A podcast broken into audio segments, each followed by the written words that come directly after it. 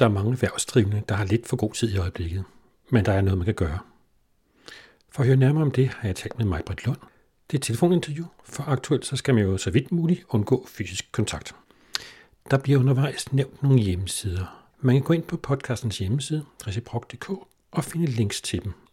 I den her tid, der er der en del, som ikke har så meget at lave med deres forretning, og du har nogle gode idéer til, hvad man så kunne lave. Men kunne du ikke lige prøve at sige, hvem du er? Jeg er oprindelig uddannet journalist, og siden 2007 har jeg haft mit eget kommunikationsfirma, primært med fokus på online markedsføring. Og man kan sige, at online markedsføring, den er jo virkelig kommet til sin ret herefter verden er begyndt at fungere på nogle lidt andre præmisser. Rigtig meget af det, som fungerede godt online i sidste uge, fungerer om muligt endnu bedre nu, fordi at verden er blevet så online, som den er. Så de tiltag, jeg har, som jeg synes, folk skulle sætte i gang nu, det handler primært omkring online markedsføring, fordi det er der, verden er lige nu. Hvad har du så forslag til, hvad man kan lave? Jeg har flere forskellige forslag, og det handler lidt om, hvad man har af umiddelbare kanaler i sin virksomhed allerede, så man får brugt de ressourcer, som man har, og der, hvor det vil kræve mindst at sætte i gang. Men en af de mest oplagte, det er i forhold til nyhedsbrevet. Jeg kan heldigvis se i min indbakke nu, at der er andre aktører end mig, som selvfølgelig benytter den her fremragende kanal til, at vi kan stadigvæk kommunikere til vores læsere i deres indbakker, selvom verden foregår anderledes. Og der kan man gøre det på to måder. Man kan skrive en coronavinkel, eller man kan lade være. I første omgang kommer jeg selv til at lade være med at skrive noget corona, når det overhovedet kan lade sig gøre. Fordi at jeg tænker, der er mange mennesker, som hører alt rigeligt om corona i forvejen. Og rigtig mange af mine læsere er mindre virksomhedsejere. Og de vil rigtig, rigtig gerne leve i en verden, hvor at alting ikke handler om corona, fordi der er en del her, som det her kan få nogle ret store konsekvenser for. Så der, hvor det ikke er relevant, er det ikke noget, som jeg for så vidt beskæftiger mig med. Men det er selvfølgelig noget, man skal gøre op med sig selv. Der er også nogle brancher, hvor det er helt åbenlyst, og det er man nødt til at tænke ind. Når du taler om nyhedsbreve, tænker du så på det som noget, der skal føre til salg her og nu, eller er det sådan noget, hold gryden i kog? Og det kan man også gøre på flere forskellige måder. Det er derfor, det er så vigtigt, at man lige stopper op, inden man begynder at kaste sig over tasterne og får lagt en strategi for det. Det er jo meget forskelligt, både i forhold til, hvad man sælger, og i forhold til, hvad for en likviditet man har, og i forhold til, hvornår er det realistisk i min branche, at verden kommer tilbage igen. I nogle brancher vil det være meget, meget svært at komme til at sælge noget her nu. Og de brancher ved jo selv, hvem det er.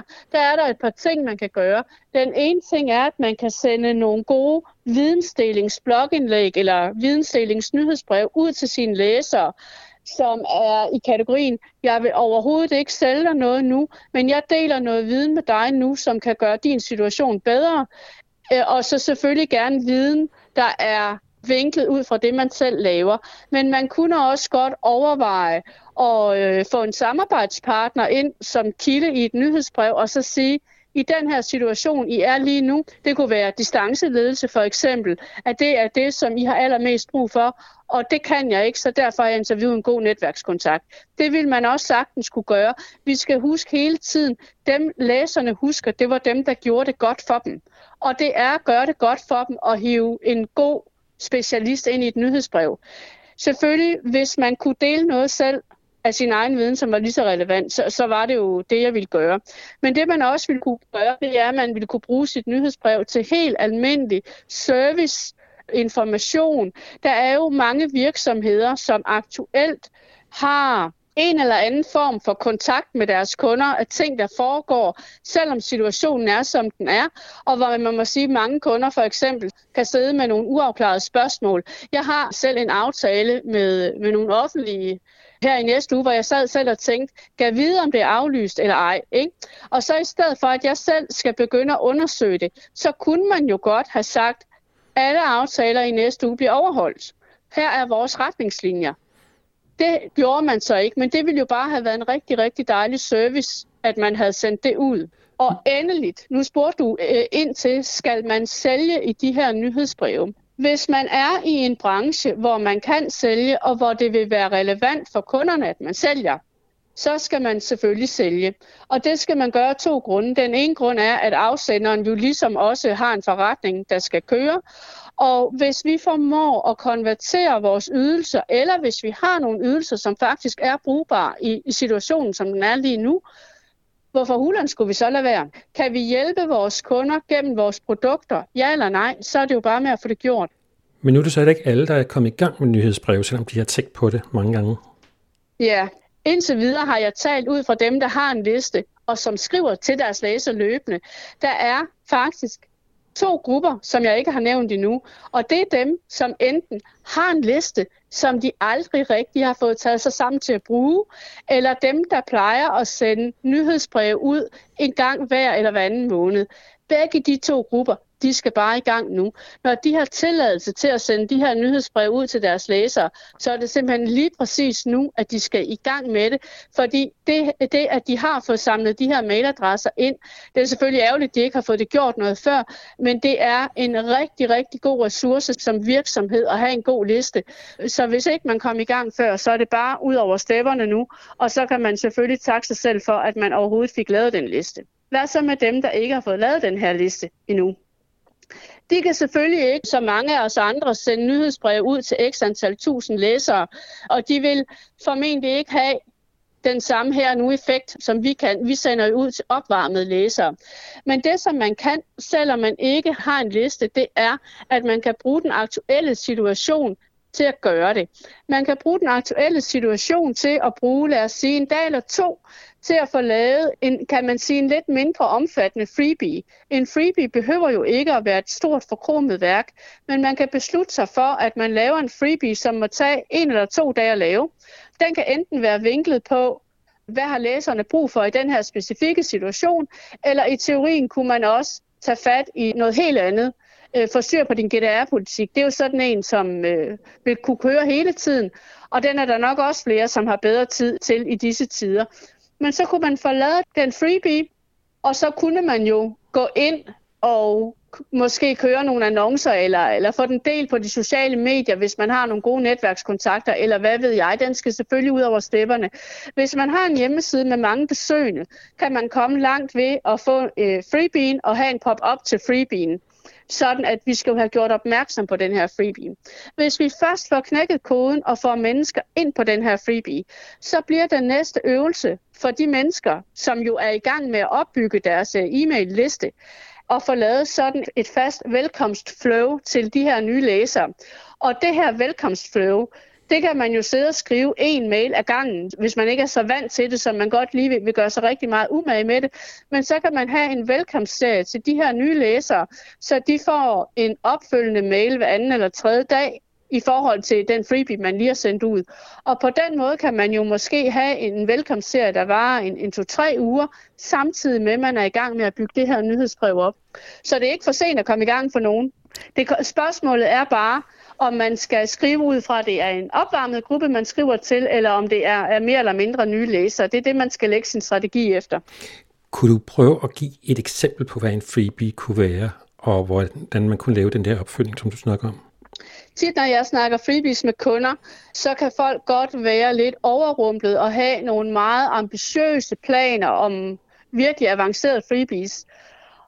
Og hvis vi står og skal rykke nu, så er det jo med at sætte ambitionsniveauet efter det.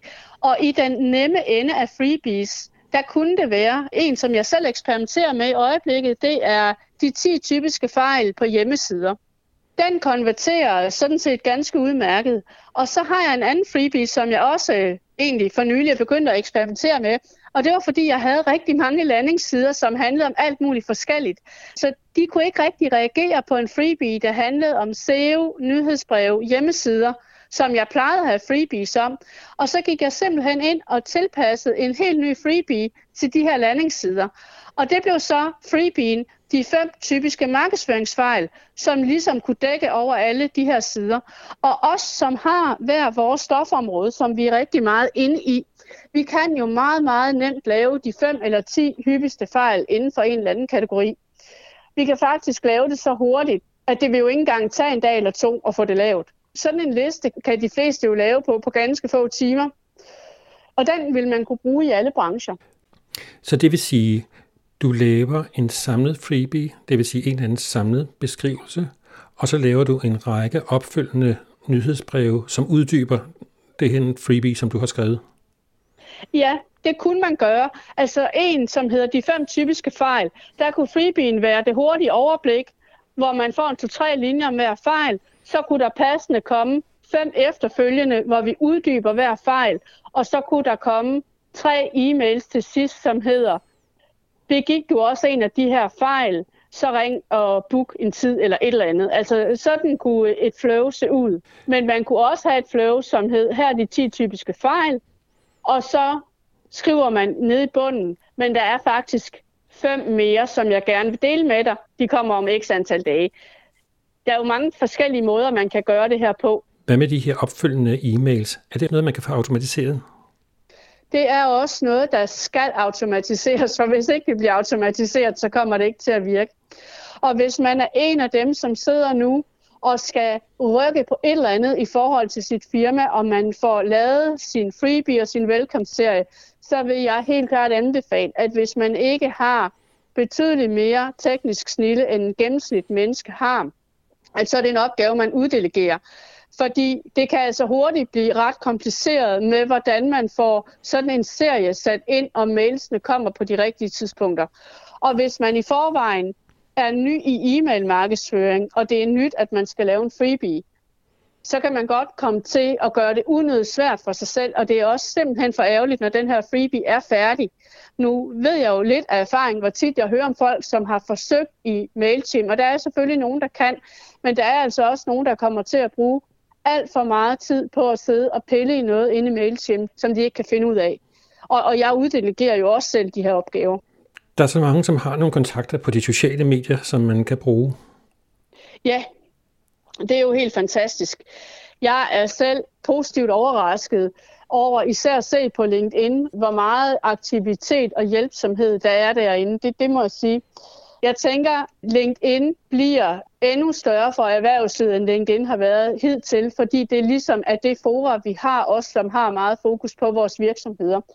Så hvis man er en af dem, som indtil videre ikke rigtig har taget det medie til sig, så kan man sige, at LinkedIn er et godt sted at starte, fordi der er ligesom en fest derinde, en erhvervsfest derinde, som man kan gå ind og blive en del af, uden man nødvendigvis behøver at sætte ting op i MailChimp og være en, som jeg ellers kunne foreslå.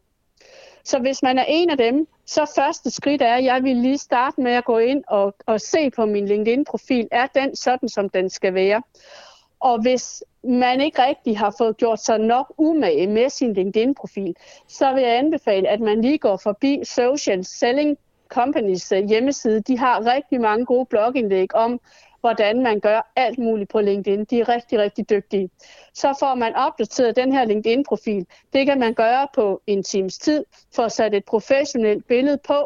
Og så skal vi huske, at når man så fremover interagerer på de dialoger, der er på LinkedIn, så er det jo den her profil, som alle de andre får at se.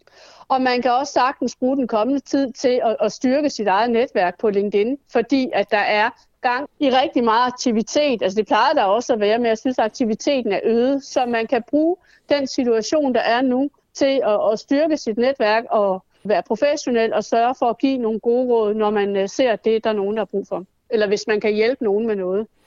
Og der er det med LinkedIn, at det netværksråd med, at man skal give som noget af det vigtigste, det er værd at følge. Lige præcis. Vi skal ikke sælge på LinkedIn. Vi skal dele viden, og det er lige præcis det, folk gør i disse dage. Jeg gjorde selv en ting i går, hvor jeg tænkte, jeg havde egentlig ikke troet, at det ville have så stor en effekt, men jeg gik ind og delte en af mine egne freebies i øvrigt. Den delte jeg ind på LinkedIn, uden om, at man kunne signe ind, og samtidig kunne man ligesom få hele freebien på én gang, som ligesom plejer at komme på en serie. Så man kan sige, at mit bidrag til den situation, vi er i lige nu, det var, at jeg fjernede nogle forhindringer i forhold til en freebie, så den var mere attraktiv. Det er jo mere attraktivt at få det hele på en gang og ikke skulle skrive sig op til noget. Så det var mit bidrag. Og det var der rigtig mange, som gik ind og likede og kommenterede på. Så den freebie, den er jo nu blevet set af rigtig, rigtig mange mennesker. Og man kan sige, Jeg har jo ikke fået nogen tilmeldinger på mit nyhedsbrev, så skulle de i hvert fald have fundet tilmeldingen af andre kanaler. Jeg har i hvert fald ikke bedt om den, men jeg kan jo se, at jeg har fået trafik på min hjemmeside, og jeg er kommet i kontakt med mange, som jeg ikke ville være kommet i kontakt med ellers. Og så er jeg jo så også blevet meget positivt overrasket over at se, hvor mange i mit netværk har ville være så venlige at dele min freebie med deres netværk. Og det gør de jo ikke primært for min skyld, det gør de jo, fordi at det er noget, som gavner alle. Hvordan skal man så komme i gang i forhold til LinkedIn, hvis man bare har deltaget i de diskussioner og den slags? Hvis man nu gerne vil til at bruge lidt mere aktivt? Man kan gøre rigtig meget på LinkedIn, og man kan for så vidt også ligesom opgradere sig selv til LinkedIn i sit eget tempo, hvis man gerne vil det. Men altså, når vi først har fået styr på LinkedIn-profilen, og man måske er begyndt at holde øje med, hvem opdager jeg på LinkedIn, som jeg kender, som jeg ikke er connectet med, og får connectet med dem, så det, man altid kan gøre, det er, at man kan gå ind og følge strømmen af, hvad siger de andre, kommentere og bidrag, henvise til nogen, dele nogle links. Det kan man altid gøre. Og det, som jeg så også synes, at man skal gøre, når man har vendt sig til at være på LinkedIn. Jeg tænker, at de fleste er jo vant til at være på LinkedIn på et eller andet niveau. Men det, som jeg synes også, at man skal gøre, det er, at man skal sørge for at starte nogle tråde selv. Starte nogle dialoger, nogle debatter. Hvad tænker I andre om det her? Eller, jeg står i den her situation. Der var en, der skrev den anden dag, hvad anbefaler I forhold til møder, der kan holdes online, for eksempel? Meget relevant spørgsmål at dele på LinkedIn, og det er der så mange, som gerne vil give et svar på. Og på den måde bliver der delt noget viden, og man kommer i kontakt med en masse mennesker. Og så kan man så også bruge det til nogle blogindlæg. Ja, der er de her særlige LinkedIn-artikler, hedder de, som egentlig fungerer lidt som en slags blogindlæg. De ligger bare inde på LinkedIn. Dem kan man sagtens gå ind og skrive nogle af. Man kan også gå ind på LinkedIn og dele, eller på andre sociale medier for den sags skyld, dele nogle blogindlæg. Hvis man har nogen, man har skrevet tidligere på sin egen hjemmeside, så kan man jo også gå ind og dele nogle af dem. Og hvis man allerede har blogindlæg, man har skrevet for et år siden eller et eller andet, så kan man jo sagtens gå ind og dele dem igen. Det er jo lang tid siden, man har delt dem. Så alle dem, der har noget relevant content, som de har skabt, det er bare med at få det ud over stepperne lige nu. Der er mange, som har god tid til at sidde og samle ny viden, og der er også mange, som er i en situation, hvor de har brug for at lære at gøre noget på nogle nye måder. Og hvis vi har nogle blogindlæg, som vi kan dele med dem, så det bliver nemmere for dem, og så vi samtidig selv kan få noget mere trafik på vores hjemmeside, så har alle jo vundet på det. Og det man også skal gøre, hvis man ikke har blogindlæg, der ligesom ligger i arkivet selv, så kan man jo gå ind og beslutte med sig selv, at hver anden dag skriver man et nyt blogindlæg. Måske relevant ens viden i forhold til den aktuelle situation, som man så kan dele på de sociale medier, og som man jo så fremover har til at ligge på sin egen hjemmeside. Så det her er jo ikke kun aktiviteter, der handler om at styrke ens navn i dag. Det er jo også noget, der er med til, at der er liv på ens hjemmeside fremover. Og hvis man så kan overskue også at få tænkt SEO ind i de her blogindlæg, eller hvis man måske ved noget om SEO i forvejen, så er det jo ret oplagt at bruge tiden på, lige at bruge lidt længere tid på et blogindlæg, for også at få det søgemaskineoptimeret. Men hvis man er der, at alt det med SEO, det er noget, man først skal til at sætte sig ind i, så tror jeg i første omgang, så vil jeg bare skrive nogle blogindlæg for at komme ud over stepperne. Fordi det tager noget tid lige at finde ud af, hvordan man tænker alt det med Google ind. Og SEO-effekten, den kommer først på forhåbentlig den anden side under alle omstændigheder. Så det er en langsigtet effekt, når vi også tænker SEO ind. Det, som man også skal gøre, og som jeg kan se folk gør i stor stil i øjeblikket, det er, at de flytter al deres undervisning online. Så hvis man kan begynde at holde kurser, foredrag osv. via webinar eller via en podcast som den her, så er det også en af de muligheder, man trods alt har. For år tilbage var det som om, at markedet var ved at være mættet af webinarer, og det kan da også være, at når vi går ind i den nye tid, der forhåbentlig kommer her om ikke så længe, at der er markedet måske blevet mættet for webinar igen. Men lige i øjeblikket, der sidder der rigtig mange mennesker bag skærmen, som har brug for viden, og som har rigtig meget tid til at se webinarer, som de ikke plejer at have. Så det kan man jo lige så godt udnytte. og også i forhold til podcast. Altså hvis man har teknisk snilde til at få det til at fungere, hvis man kan lave et Facebook Live selv, eller nogle af de tilbud, der er, så er det jo bare med at komme ud over stepperne. Vi skal huske, at rigtig, rigtig meget af det, vi ikke kan i øjeblikket, det er både det, vi ikke kan privat, men også rigtig meget af det, som vi ikke kan erhvervsmæssigt. Det betyder jo, at der er rigtig, rigtig meget tid til at lave noget andet. Selvfølgelig ikke de brancher, som har rigtig travlt på grund af den her situation, men i rigtig mange brancher, der vil man jo rigtig gerne i videst mulig omfang vedligeholde det arbejde, som man kom fra. Og der vil man jo kunne fange mange af dem med de her online aktiviteter. Podcasten var produceret af Reciprog Kommunikation. Mit navn er Henrik Moral.